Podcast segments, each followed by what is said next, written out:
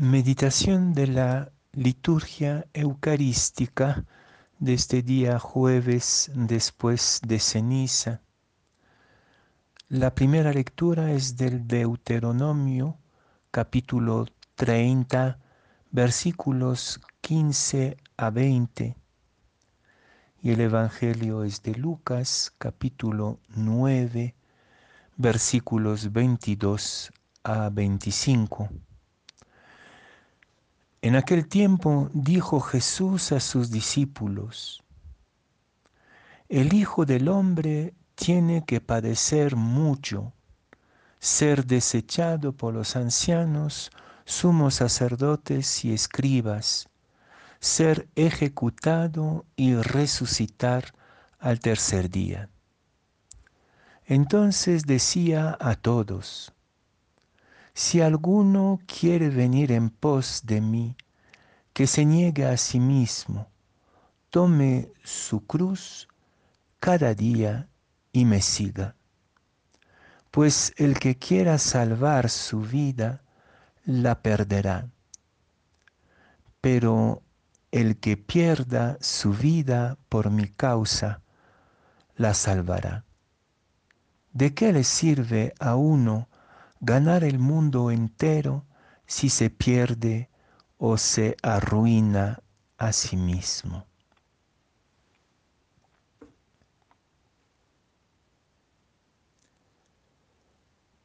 Pongo ante ti la vida y la muerte, escoge la vida, nos dice la primera lectura y pareciera que la invitación de, este día jueves, en este comienzo de la cuaresma, tiene que ver con la opción por la vida.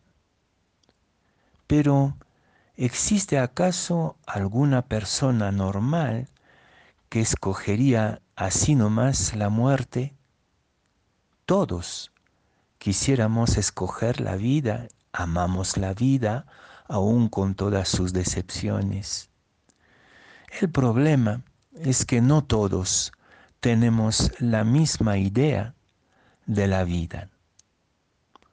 Para unos, los ricachones, los que aprovechan siempre, es darse la buena vida.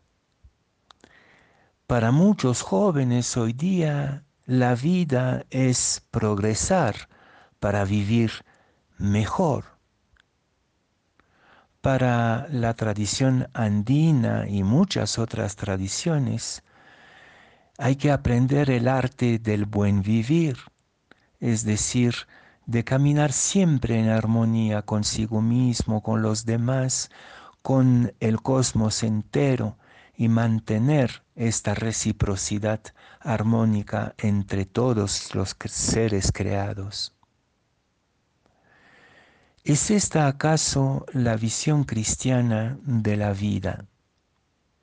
Y ahí Jesús nos toma por la mano y nos encamina hacia otros destinos que para nosotros es la Pascua. Y aquí entra la gran objeción, la gran pregunta sobre el sentido de la vida. Y esta pregunta es la omnipresencia del sufrimiento. Todos, todos pasamos por el sufrimiento.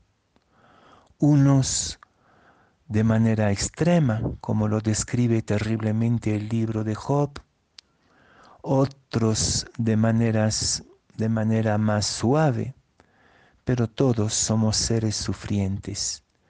Y ahí está la gran objeción cómo vivir, cómo escoger la vida en medio de la experiencia del sufrimiento. Detengámonos un momento contemplando este misterio tan hondo del sufrir. Para los judíos del Antiguo Testamento y también en el tiempo de Jesús, el sufrimiento era la consecuencia del pecado cosa hoy día insoportable. Jesús ya denunció esta lectura del sufrimiento. Para otros hay que huir absolutamente del sufrimiento, hacer como si nunca tuviéramos que sufrir, evitar todo para que no nos alcance el dolor. Es verdad que es responsabilidad humana luchar con todos nuestros medios, la inteligencia, la tecnología, contra el sufrimiento, superarlo, como por ejemplo hoy día la vacuna. Es verdad que Dios no quiso ni la muerte ni el sufrimiento, como dice misteriosamente el libro de la sabiduría. Y sin embargo, aun cuando luchemos con Él, el sufrimiento sigue siendo una realidad latente, permanente en cada uno de nosotros, que sea el sufrimiento psíquico, moral, que sea la injusticia, que sea el sufrimiento físico, es una realidad omnipresente. ¿Cómo ser entonces seres vivos? ¿Cómo vivir en plenitud, como dice Juan? Asumiendo el sufrimiento. Y es lo que nos dice Jesús. El Hijo del Hombre tiene que padecer mucho. Habla de Él, pero habla de todo hijo e hija de la humanidad que somos nosotros. Todos nosotros tenemos que padecer. Unos tienen que padecer muchísimo. ¿Cómo ser testigos de la vida y no de la muerte?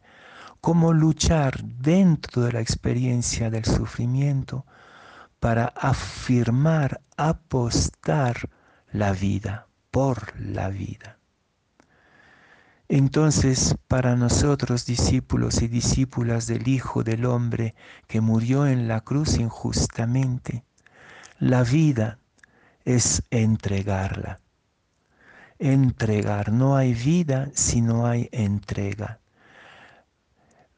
La gran vida de los ricachones no es vivir. La ilusión de poder disfrutar eternamente sin sufrir, esto que nos vende la propaganda, es una mentira. Dentro del padecimiento, al que hay este padecimiento de cierta manera hay que domesticarlo, hay que abrazarlo, hay que tomarlo de la mano. Este sufrimiento somos nosotros en procesos de crecimiento, de liberación.